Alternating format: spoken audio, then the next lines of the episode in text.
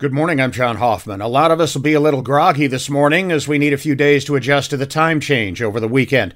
Clocks moved forward an hour Sunday morning for daylight time. That means your body clock thinks it's 5 a.m. when it's really 6. A little patience and understanding will go a long way the next few days as we all adjust. A bank collapse in California's Silicon Valley last week is the biggest since the housing recession 15 years ago, and the Federal Reserve and Treasury Department are taking steps to make sure it doesn't spread. They announced Sunday that all deposits, even the uninsured ones, will be covered, as another bank in New York was closed by regulators on Sunday.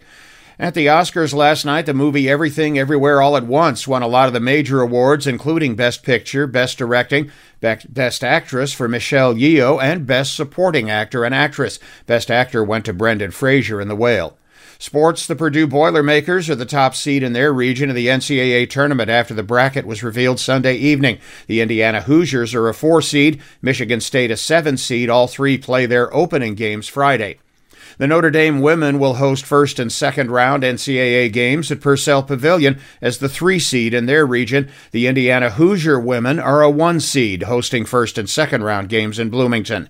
In the NBA, the Indiana Pacers play at Detroit tonight. In hockey, the Detroit Red Wings won at home 5 to 3 over the Boston Bruins. The Bruins will be in Chicago to play the Blackhawks tomorrow night. I'm John Hoffman on Sunny 101.5.